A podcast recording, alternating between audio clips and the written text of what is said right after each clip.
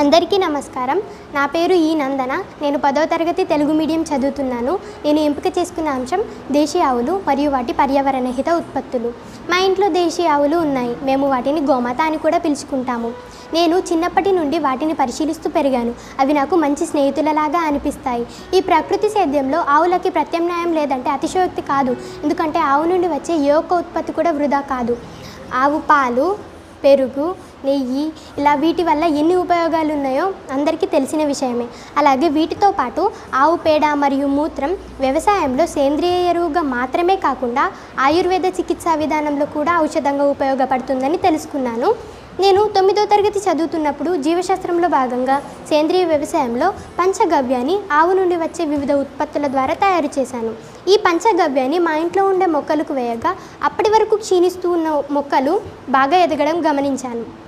తర్వాత ఒకరోజు మా ఇంట్లో వృధాగా ఉండే ఆవు పేడని గమనించినప్పుడు అది గేదెల పేడ కన్నా చెడు వాసన లేకుండా ఉండడాన్ని గమనించాను.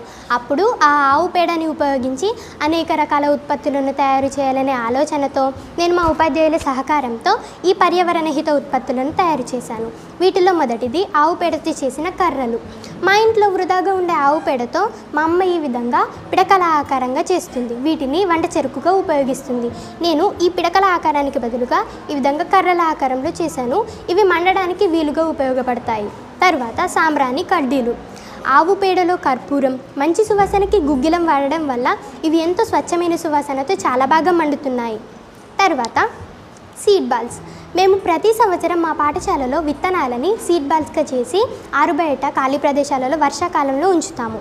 ఇప్పుడు ఈ సీడ్ బాల్స్లో మట్టికి బదులుగా ఆవు పేడలో విత్తనాన్ని ఉంచి బాల్స్ లాగా చేసి ఆరుబయట ఖాళీ ప్రదేశాలలో ఉంచుతాము. ఇది విత్తనం మొలకెత్తడానికి ఎరువుగా ఉపయోగపడుతుంది. అలాగే మా ఇంట్లో ఇంకా వృధాగా ఉండే ఆవు పేడతో నేను ఈ విధంగా పూల కుండీల ఆకారంగా చేసి వీటిల్లో మొక్కలను పెంచుతాను. ఇందులో మొక్కలు చాలా బాగా పెరిగాయి. అలాగే మనం ప్రతి సంవత్సరం దీపావళికి దీపాలను వెలిగిస్తాము. ఈ సంవత్సరం నేను మట్టి దీపాలు క్యాండిల్స్కి బదులుగా ఆవు పేడని ఉపయోగించి ఈ విధంగా దీపాల ఆకారంలో చేశాను. వీటితో మా ఇంటిని అలంకరిస్తాను.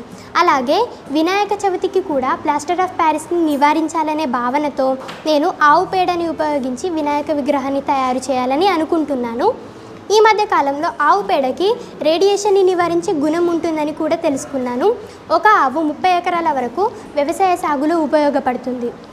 కాబట్టి నేటి సమాజంలో పురుగు మందుల అవశేషాలు లేని బలవర్తకమైన ఆహారం దొరకాలంటే ప్రజలు ఖచ్చితంగా ఆవులని పెంచడమే దీనికి ప్రత్యామ్నాయమని నేను భావిస్తున్నాను.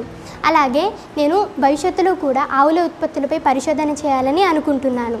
గ్రామంలో ప్రజలు వ్యవసాయదారులు మంచి రైతులు మంచి గోప్రేమికులుగా ఉంటే మంచి గ్రామం సుభిక్షం మరియు పశుపక్షాదుల సంరక్షణ అలాగే పర్యావరణ హిత వ్యవసాయం ఏర్పడుతుంది. దీనితో పాటు ఈ ఆవు పేడతో చేసిన ఈ ఉత్పత్తులు పర్యావరణానికి హితాన్ని మరియు ఎంతోమందికి ఉపాధిని కల్పిస్తుంది. కాబట్టి అందరూ పశు ప్రేమికులుగా ఉంటూ పశు సంరక్షణకి తోడ్పడాలని ఈ చిన్ని సందేశాన్ని అందిస్తూ కోరుకుంటున్నాను. ధన్యవాదాలు.